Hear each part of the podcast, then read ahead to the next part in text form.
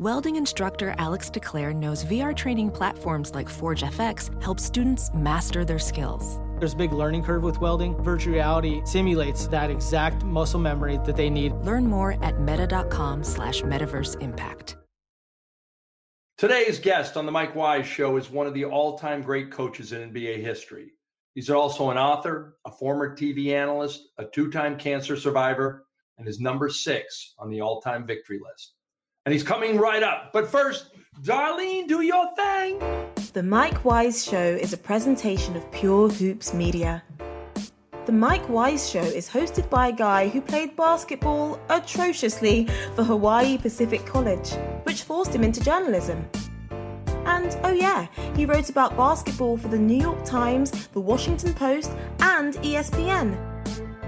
He's also a wise ass, and so are many of his guests, right, Mike?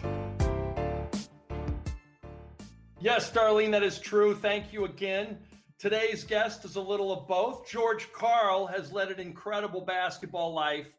He played college ball for the great Dean Smith at North Carolina, played in the ABA and the NBA for the Spurs, and went on to coach six NBA teams between 1985 and 2016. And he also coached in the old CBA and the Euro League.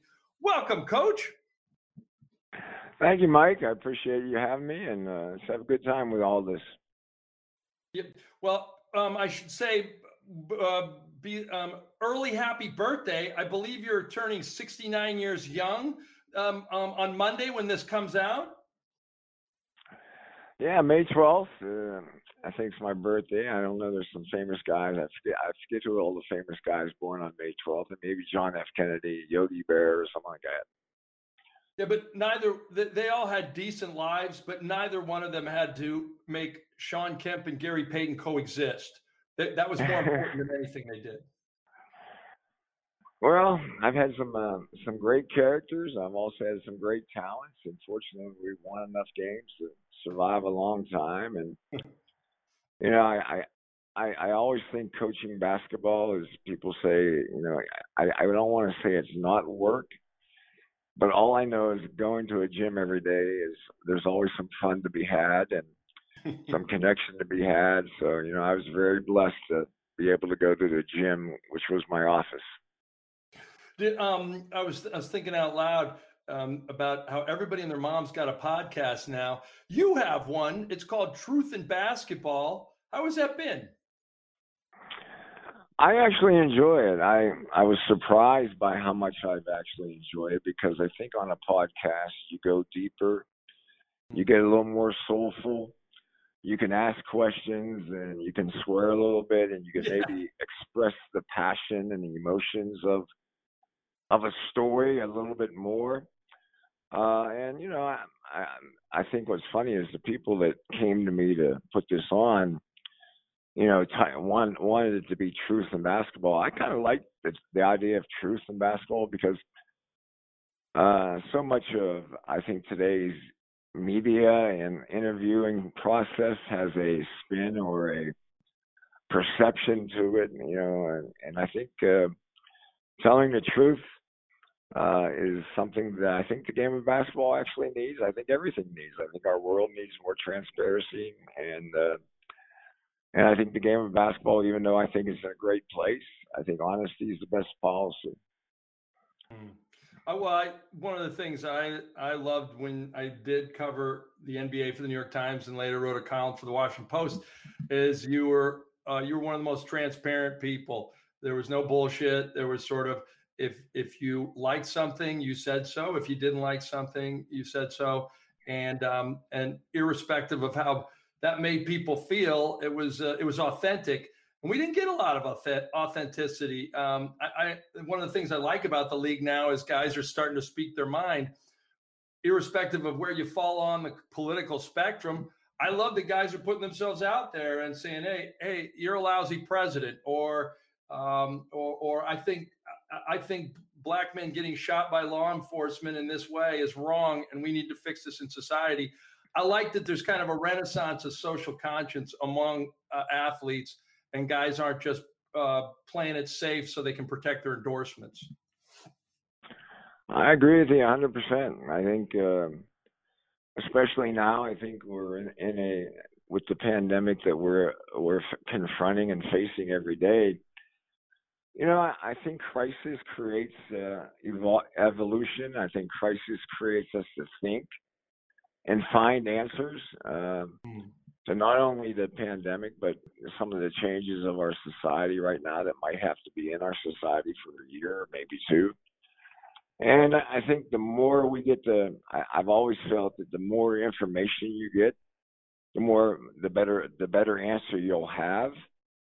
Uh, you know, I, I started, I started coaches meetings about 10, 15 years ago. And I, I really, I really want my assistant coaches to tell me what they think.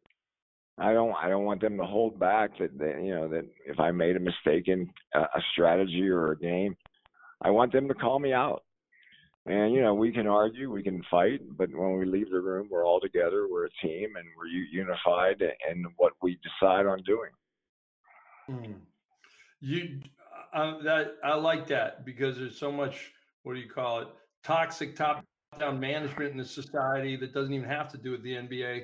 It's nice that obviously you there's one leader, but if that leader can hear from everybody and uh, and, and impart some of their stuff uh, just it's a better it's a better environment to work in. Do you um uh there's not much basketball going on. I I think you're in Colorado. Um, how has the COVID nineteen changed your world at all out there? Well, you know, I'm a, I'm 69 years old. I'm a male. I've had cancer two or three times, and uh, yep. so I I check all the, the negative box of probably I should stay hibernating in my house as much as possible. my older my older kids uh, feel that I shouldn't go out of the house very often. I actually have gotten out and played golf. They opened up the golf courses out here about ten days ago, and I got out one time, and I'm going out next week some. So I I ride a bike. Denver is a big biking city, so my exercise program is riding a bike, and uh, hmm uh, inside or outside, and uh, the weather has been great. Denver's a, a fantastic city. It's of all the cities I've lived, I think this is the one I'm going to pick to hang out with the, the rest of my life. And um, just just missed the game of basketball. The Nuggets here, the Denver Nuggets are a good basketball team. I I don't know if they're good enough to win a championship, but I wish I wish they would have had an opportunity to maybe grow up and learn about that process, and hopefully they will still have that that possibility in the near future. I love that team. I uh, uh, not because the just because they're successful, and you know, I think I think I think Malone's a heck of a coach, and I also think that um, you know the players like Jokic.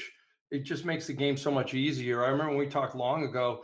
You know, we were in a we were in an environment where kids getting out of school just didn't trust their teammates and it was just about so much isolation going on and you know you as as anything as anybody's found out the last few years in the league you move the ball it makes life easier for everybody and and Jokic is a classic you know shoot he, he might be one of the best interior passes I've seen since Walton almost just a really fun guy to watch He's incredible, uh, Mike. I'm going to tell you, people, you know, because he's in Denver, and Denver gets some some national publicity, but yeah, uh, he he's he's a top. He's definitely a top ten passer in the game of basketball, period. And he might be a top five passer of the game of basketball. That's how talented he is. He sees the game you know, he does a lot of point guard things. Uh, they run the offense through him probably 75, 80% of the time. And he loves making his team happen. I mean, he, it's it's not an ego thing for him to score points.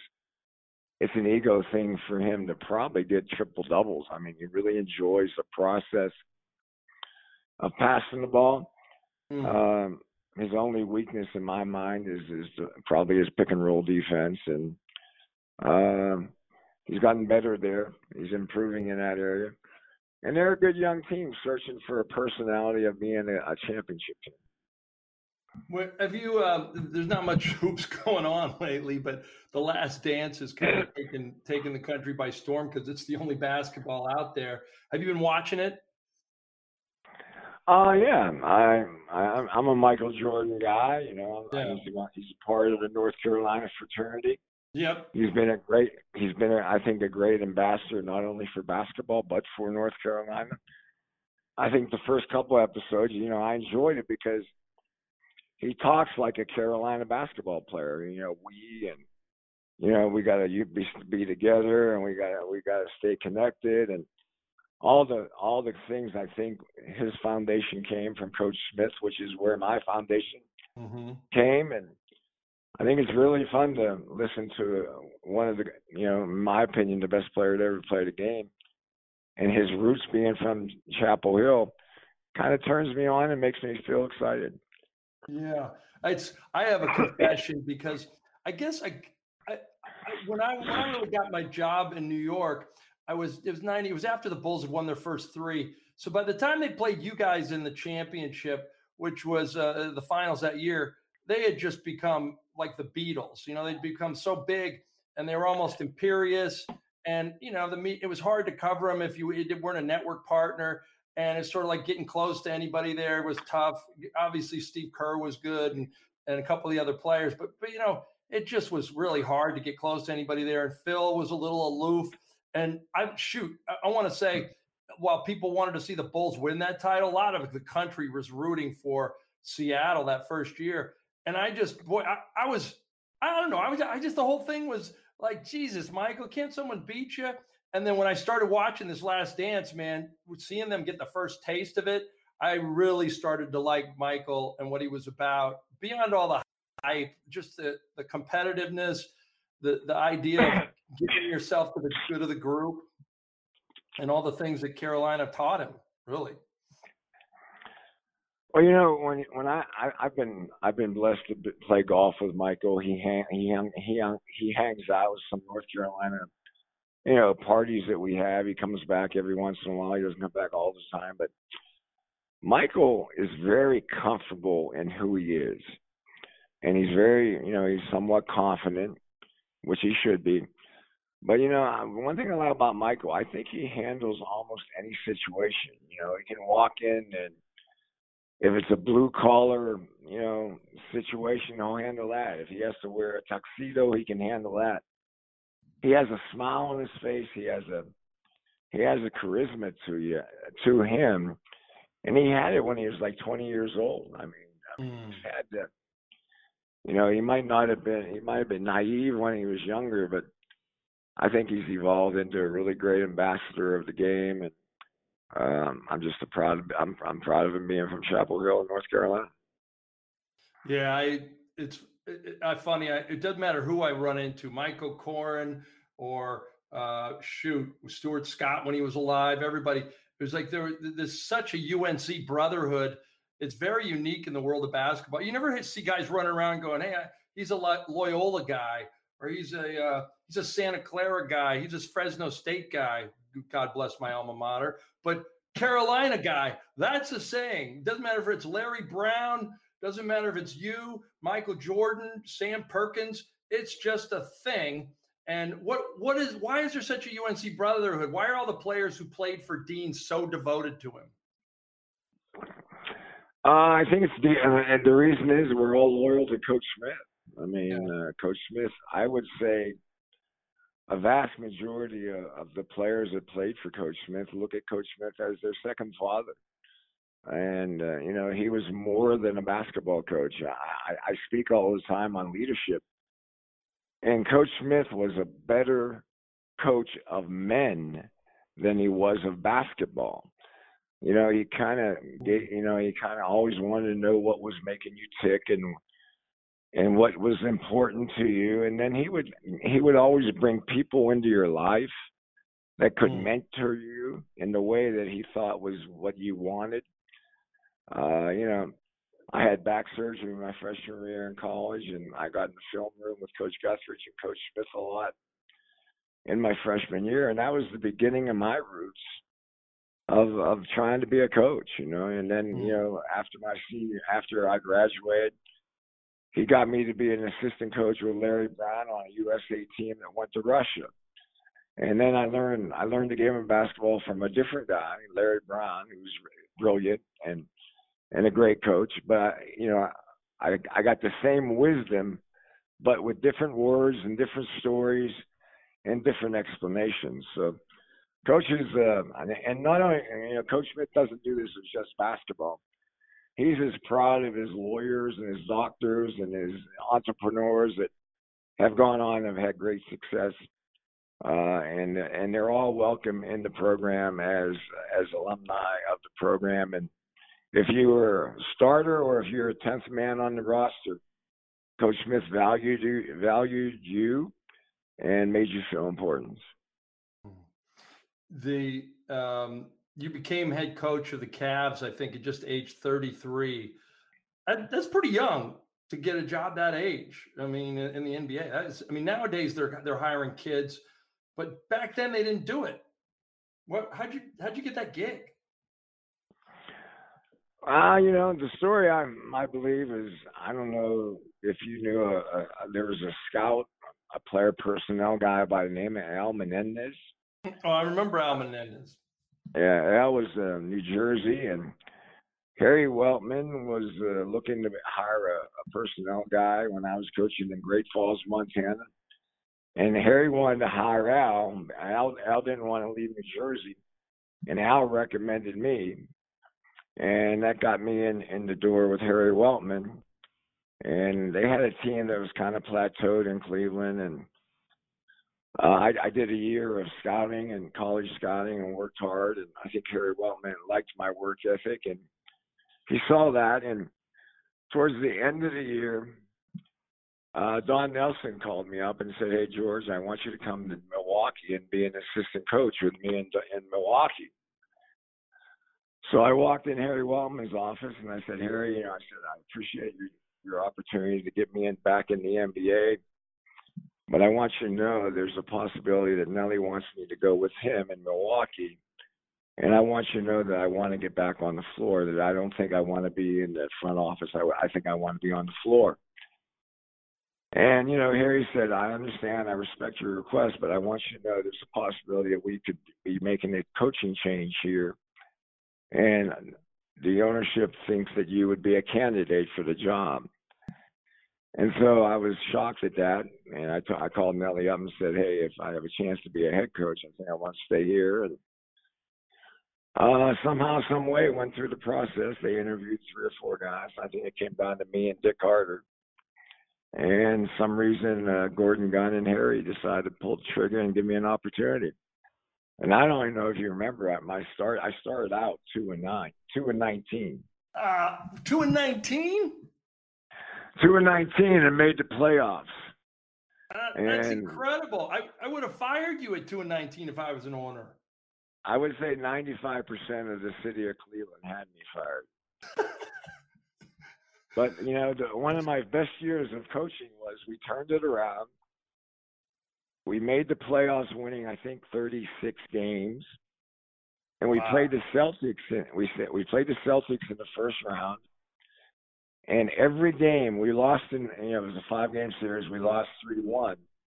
But all four games were, we had to lead or was tied in the last two minutes of every game.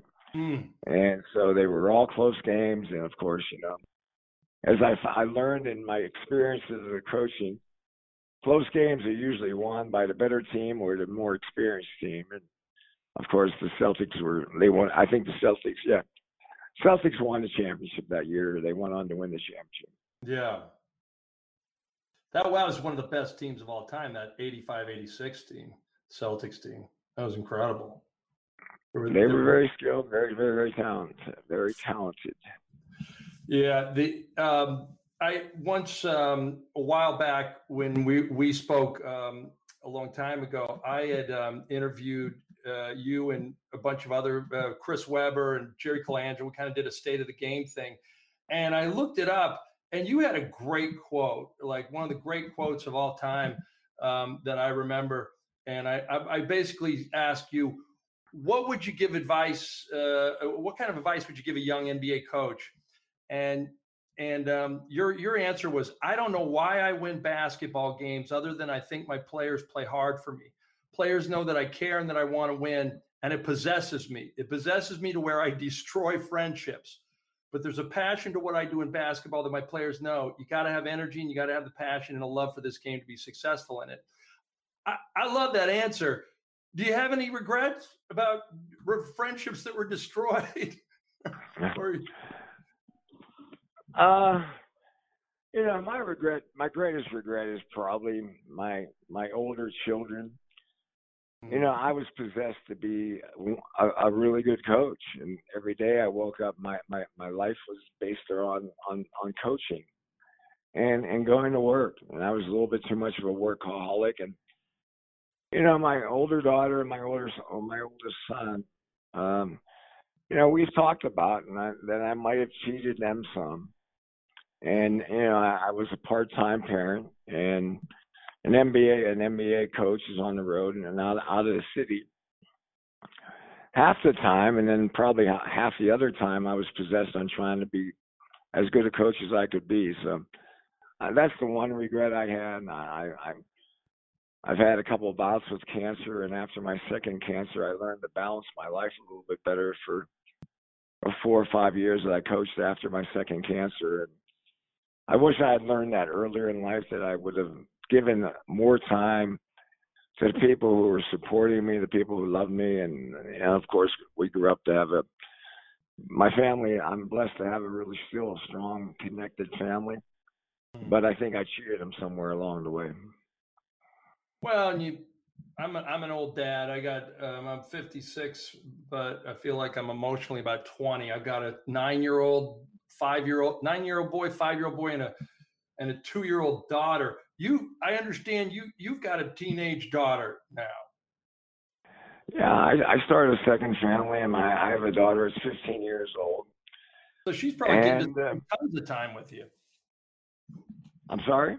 You're she's probably getting to spend tons of time with you. Yeah we, and there's much more i think uh, there's no question that i i now understand why teenagers drive people crazy because she is driving me absolutely crazy. I she is stubborn, opinionated.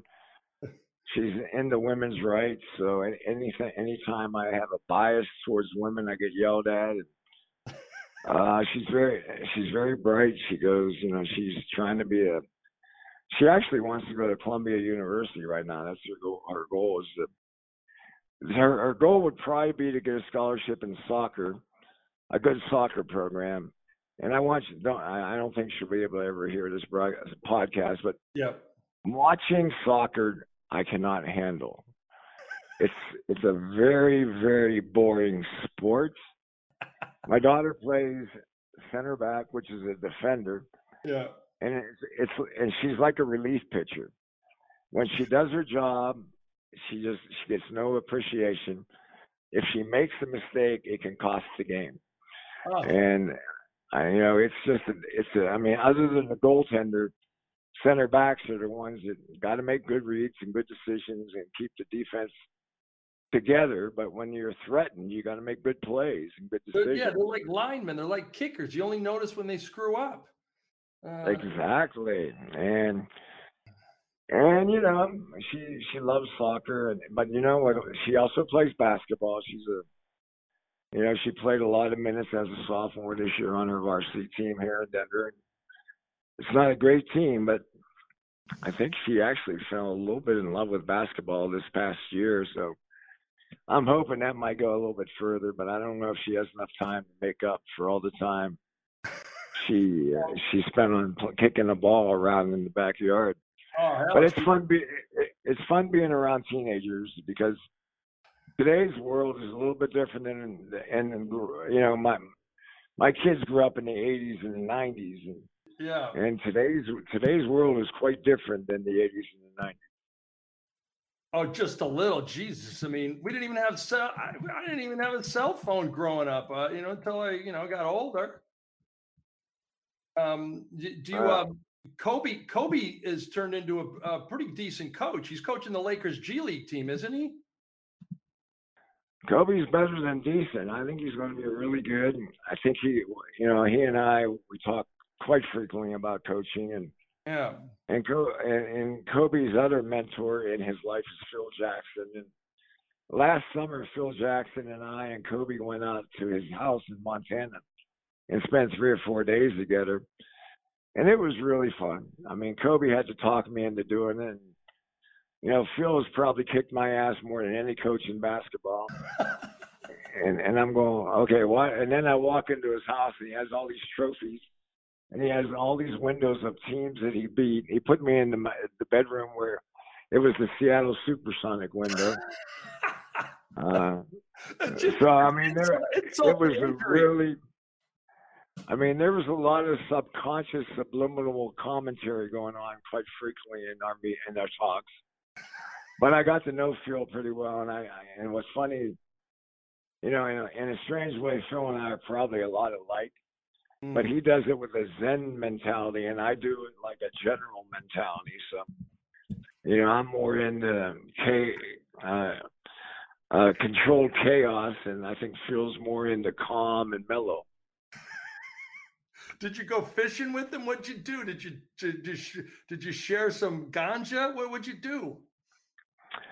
You know, we took a. I mean, he lives in a beautiful area, so we ran, we drove around Whitefish and Kalispell, and Yep. I, I I spent three. He grew up in Great Falls, Montana, and I spent three years in Great Falls, Montana. And you know, and then uh, we'd wake up in the morning and talk some basketball, and go to lunch, and we come back and talk basketball, or take a tour of the city, or just go out and enjoy nature. Take a, you know, we took a bike ride I think one time, and uh, I mean the, the second, and then at nighttime, Phil loves to watch movies. I mean, he loves to watch movies. So we some, I think one or two nights we watched a movie. It was just a, a kind of a fun thing, and Mm. I think Coby, you know, Coby is very much into trying to evolve and learn, and and Phil and I are quite different offensively, and and actually quite different probably defensively. But I think it's good to, I think again, sitting in meetings where the most information and why you did things, I think help young helps young coaches evolve and develop their own personalities. Mm. That's that's great that he's getting the sort of he's a mixture of the Zen and the general. Do, when he gets an NBA head coaching job, he's obviously promised you a job on his staff already, hasn't he? Uh, we've talked about it. I mean, I, I go out to LA. You know, I, you know, I, I think he's gonna probably have to learn how to tell me to shut the fuck up. But I think I think he's getting strong enough to do that now. That's that that's that would be uh yeah if he was the, he probably almost br- he would probably almost bring you onto his staff just so he could tell you shut the fuck up. Basically, that would be part Yeah. of the uh, the job. Yeah, that would be fine with me. I'm, I, I think I'm. I think I've learned. I think I could be an assistant coach and and and Yeah. learn to shut the fuck up a little bit. Um, selfish question here because I have a nine year old. He's a pretty good player. He thinks he's going to play at Carolina, but with my genes, he won't get past Division three.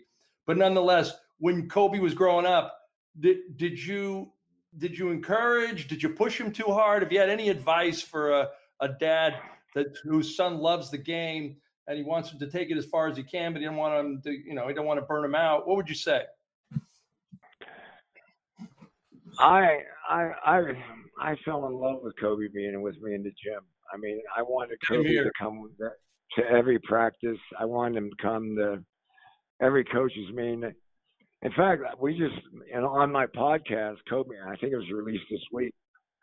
I did a two-part podcast with Coby, and we Wow. talk about exactly what you're saying. We we talk about how See, Coby wasn't very big. Coby was 6'1", 150 pounds to mm-hmm. senior, at the beginning of his senior year.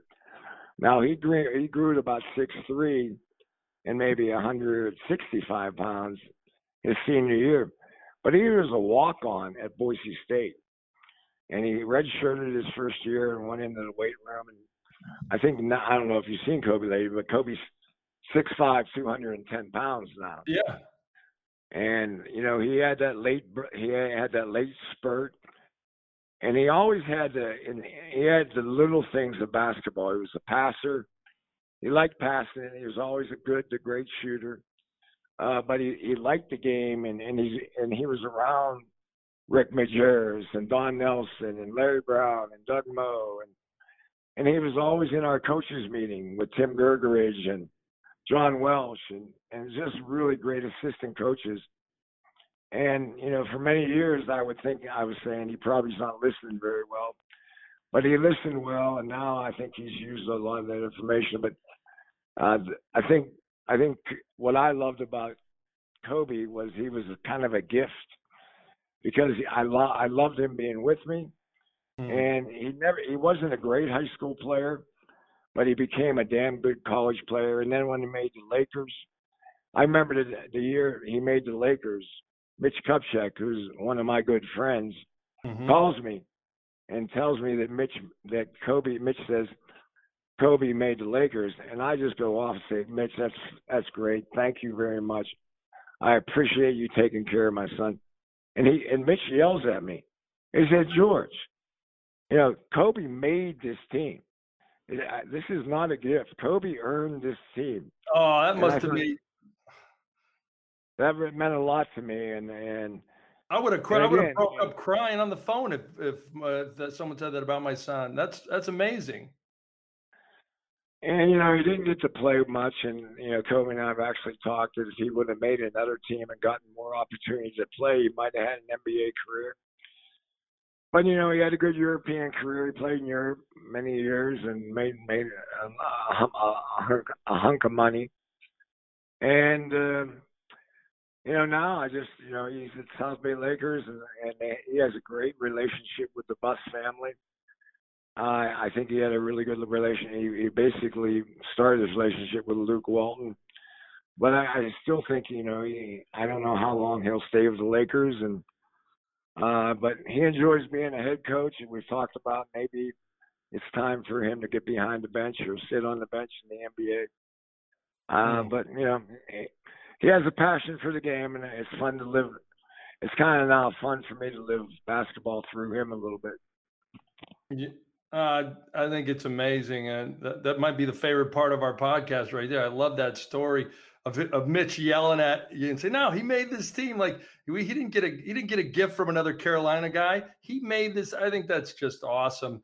Um, I was looking at some of your accomplishments. I don't want to blow smoke because you know what they are. I mean, you're sixth on the all-time regular season wins list, sixth in total regular season NBA games coached boy, that number six keeps coming up. Six in playoff games coached, and you've been head coach of six NBA teams. And you have a six six six on your forehead, which you no, I'm kidding. Um, but but the bottom line is I, I, I, looked at all these numbers and I, I just remember covering the, the, the 95 96 finals. I thought to myself, like, do you ever think about the Hall of Fame? Is it something in your head that you think it'd, it'd be great, or or even is it, does it own a speck of uh, real estate in your head? Uh, do I think about it? Um, I think you know, uh, once a summer, we'll all with my family when we get together. I think my kids want me to make the Hall of Fame, and uh, and and yeah, I think about it. But in the same sense, I'm humbled by, you know, my career. I mean, you know, I started out two and nineteen, and I could have been very easily got fired.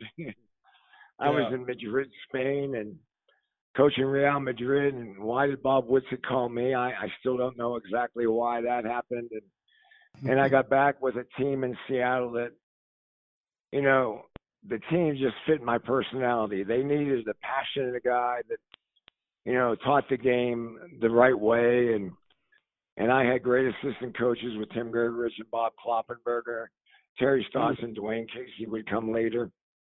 Um, and so, you know, we just had a great run in Seattle. And Gary and Shawn were young players that were searching for a direction. And once they found that direction, they were fantastic. Oh. And, you know, I mean, and, and, you know, the, the seven years in Seattle, we never won a championship, but that's a pretty good run out there for a team that never won a championship. Oh, I mean, you want I know you want you you average more than 59 wins a season. It was amazing. And what kills me about it, I mean, what, the, the, what I loved and what I feel is selfishly your greatest moment was you're down 0-3 against the Bulls. Me and Frank Isola, New York, all the all the New York Riders, everybody in town actually that was that loves Seattle as a city is going, ah crap, these bastards are going to get swept and we're going to have to leave and go home early. We wanted at least a week here at the finals, and all of a sudden you win the next two games, and, and you win the and you send the series back to Chicago, and all of a sudden the riders are taking ferries out to Bainbridge Island, renting bikes. We're loving you at that point, George. That well, Seattle in the, in the springtime and early summer is probably as as as pretty as it gets, and um, you know I've actually gone back and looked at all those games in this pan- pandemic situation, and it was two really good defensive teams, and they were just yeah we couldn't score. Come game six, we couldn't score. Yeah. I mean, we won the two games in Seattle because our defense created enough offense to get over the hump. Uh, but and and I mean, I I think we scored over 101 time, and only in the 90s like three times. And so you know, we were in the 80s, and maybe the last game might have been in the 70s. And uh, well, and I was watching that game, and I saw what a difference you know taking hands off of guards is, and the oh. freedom of movement and flow. I mean, that was a that was a wrestling match more than in today's game. It's more of a a track meet, and we and that series was more of a a wrestling match, and a lot of a lot of a lot of physicality, a lot of toughness, mental and physical toughness, and and uh, you know, Michael, my, I actually thought we did a good job with Michael most of the series guys like Rodman and Kukoc and Pippen were the guys we lost the series. Yeah, had, there was a heck of a supporting cast in that. The I'm one of the great stories that uh, when Jamal Crawford gave us a good hour recently. He said, you know, I thought, what I said, what were you doing tonight? And he goes, oh, I was. I was working the concessions, helping my sister, and I was just sitting on the stairs watching. And I was going, "Wow, that was a long time ago." But you know, he he almost got emotional talking about losing basketball in Seattle. What was that like for you?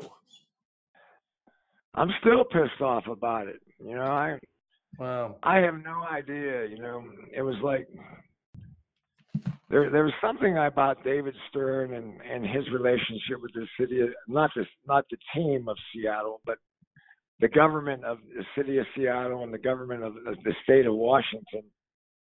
I just don't think they I don't think David enjoyed the relationship and uh, Howard Schultz. I have no idea what happened there. I just I was in I was actually in.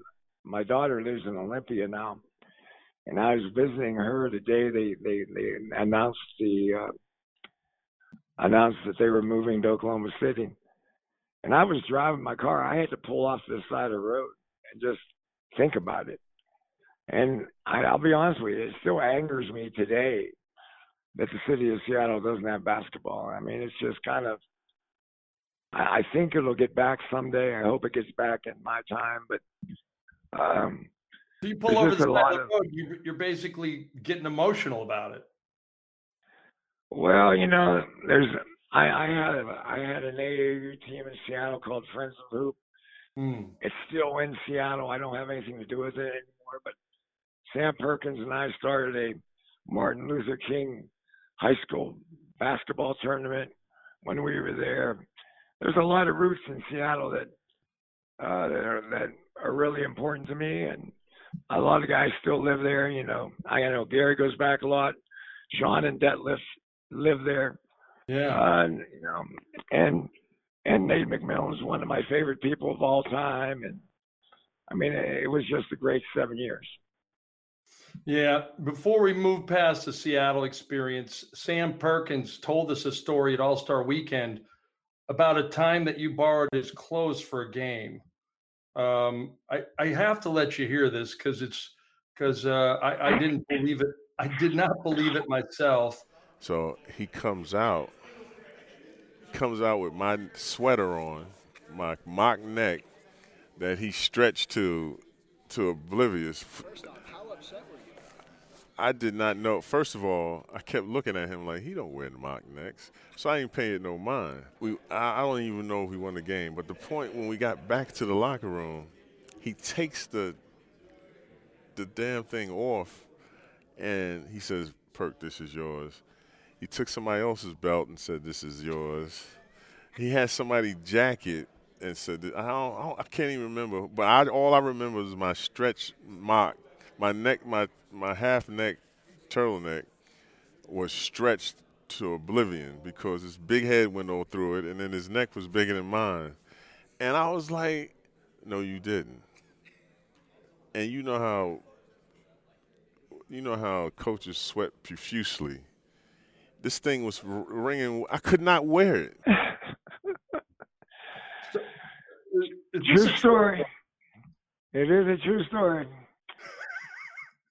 there were days in my life. I think what I must have took a sweater that had a hole in it or something like that, and I walked around the locker room finding, trying to find something I could put on, and it was Sam. In what? fact, I think Sam gave it to me. He didn't take it. He, he didn't take it back. well, he's, he said you stretched the hell out of it, and then he said. Um, he said you wore a teammate's belt and another guy's coat. I, I love that. You just you borrowed an outfit.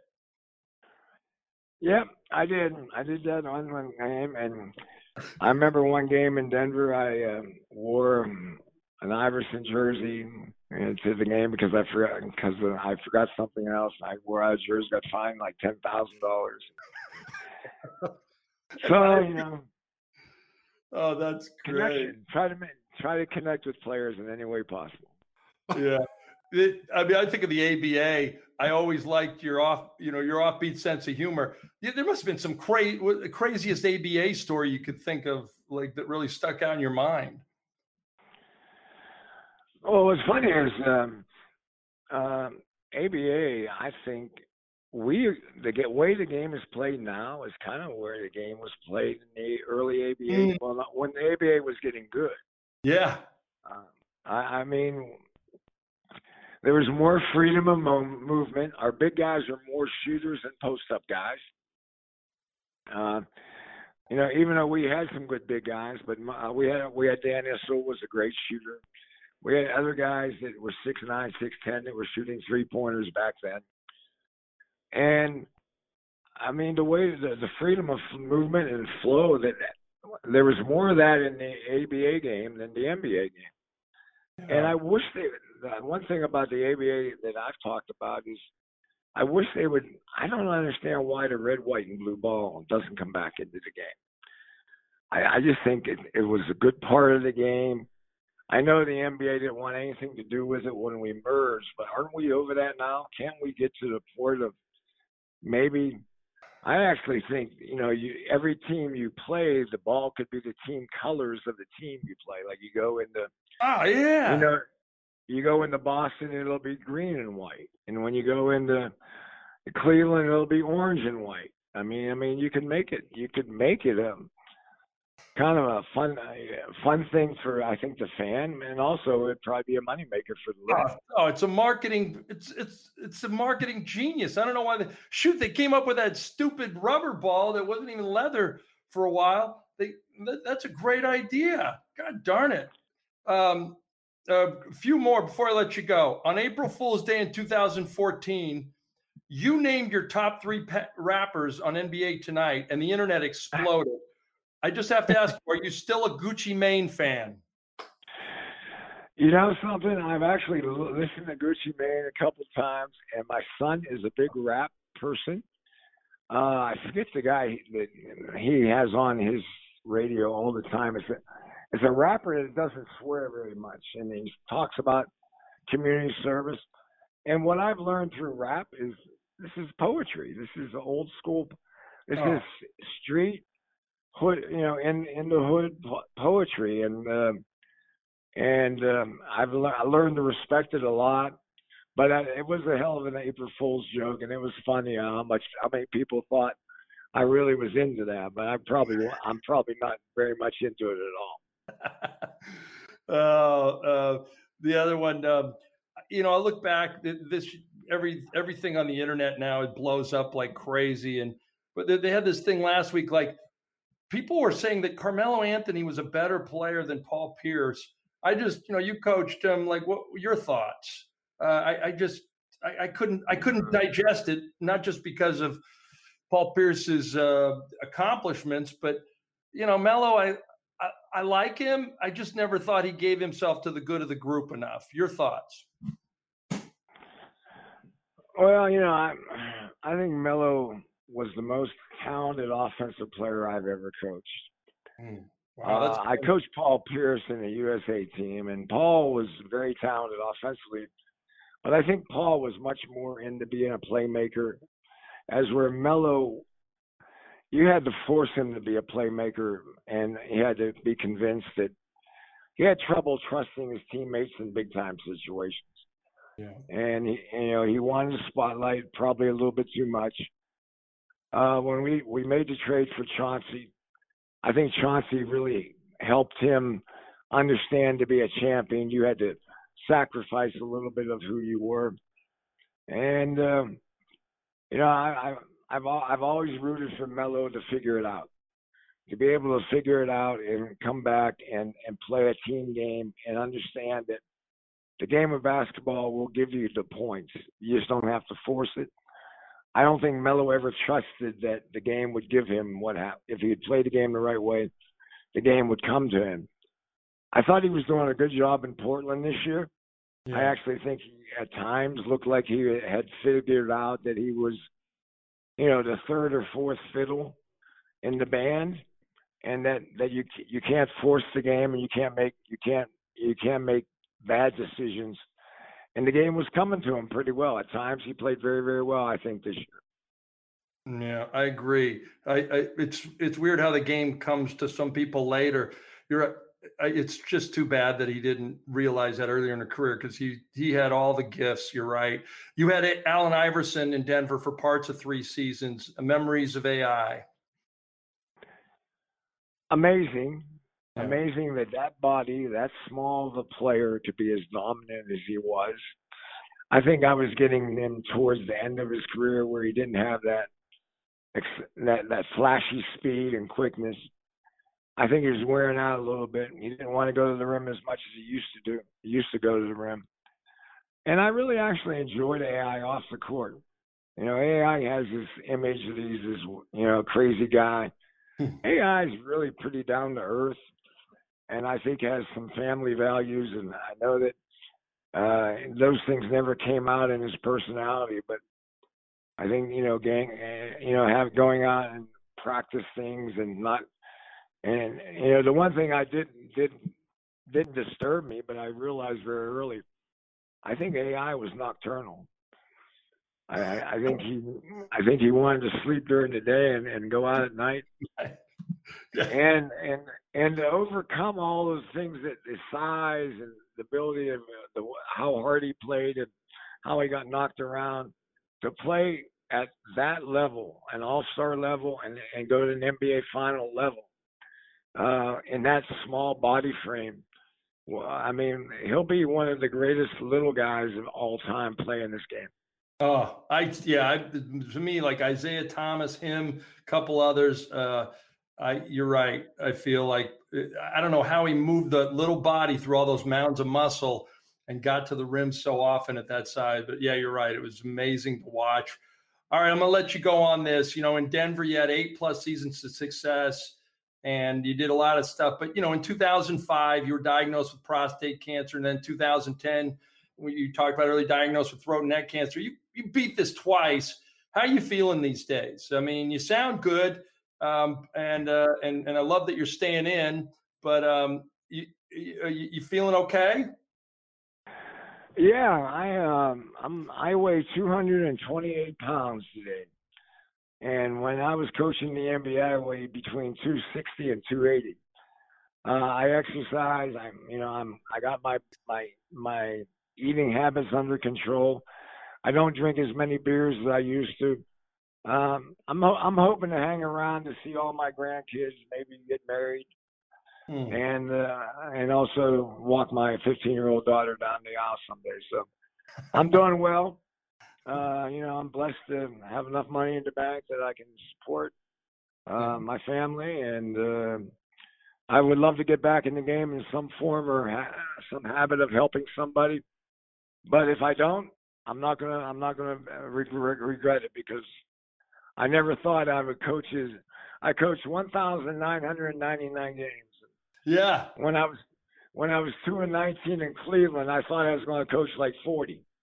So that's uh, that that is amazing. That talk about when I think of Survivor in the NBA, I think of you, sir. And um, it's it's just one. It's been a pleasure to know you for many years and cover your games. But two, it's uh, it's it's been even better to um, hear you grow personally as a guy that really you know went through went through hell and came back to realize some of heaven in his life. That to me is just that to me is a big testament to who you are, more than the fact that you know a shitload more about basketball than I ever will. so thank you. Well, Michael, thank you. It's good to, good catching up with you, and um, hopefully the podcast you and Bruce can get this thing going in a great direction. Yeah, yeah. Well, and I look forward. And and if Coby ever does get a uh, head job, which I believe he will, I think he should ceremoniously make you the head coach for one game so you get to 2000 damn it you know what's funny is if i coached 2011 games i probably wouldn't remember it but i always remember i've coached 1999 there's something to be said for stuck on that yeah all right all right stay well stay healthy and and i look forward to seeing you in person at some point when all this clears Sounds good, guys. Thanks, thanks, Bruce. Thanks, Mike. All right, let's go. Time to stick the landing. Thanks to George Karl for spending some time with us this week. If we played six degrees of George Karl, we could get all the way to Dr. James Naismith in three moves. George played for Dean Smith, who played for Kansas coach Phog Allen, who learned the game from Dr. Naismith. Boom! Thanks to my producer, Bruce Bernstein. If we played six degrees of Bruce, we could spend years trying and still get nowhere. our editor, Ben Wolfen, always gets it done for us. Thank you, Ben. Please check out our other Pure Hoops media shows. Full Court Press with Fanta and Adams drops a new show every Tuesday. Catch and Shoot 2.0 with Otto and Aaron has a new show every Wednesday. And Monica McNutt has a fresh buckets, boards, and blocks each Thursday. BJ Armstrong, Eric Newman, you know them. They have the Pure Hoops podcast each Friday. And I'm back with a new Mike Wise show every Monday. Please listen, download, rate, and review us. And most of all, yes, enjoy. As we keep battling this coronavirus pandemic, please remember the bravery of our doctors, nurses, hospital workers, and all the other support staff helping out the sick and the healthy. When you hit the grocery store, for example, let the workers know you appreciate them keeping the food on our table. Please don't drink bleach, Drano, hand sanitizer, or any other cleaning products. I'm not a doctor, but trust me on this one. Hope you and your family and friends are healthy and safe, and I'll see you next week. Peace. The Mike Wise Show used to be called The Wise Ass Show, but it remains a presentation of Pure Hoops Media.